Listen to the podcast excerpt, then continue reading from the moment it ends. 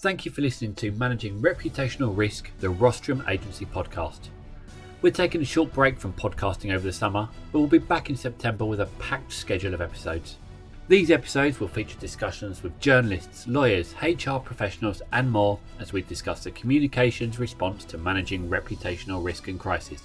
In future episodes, we'll be examining the sports industry, financial services organisations, management consultancies, and more as we delve into the detail of mitigating, minimising, and managing reputational risk.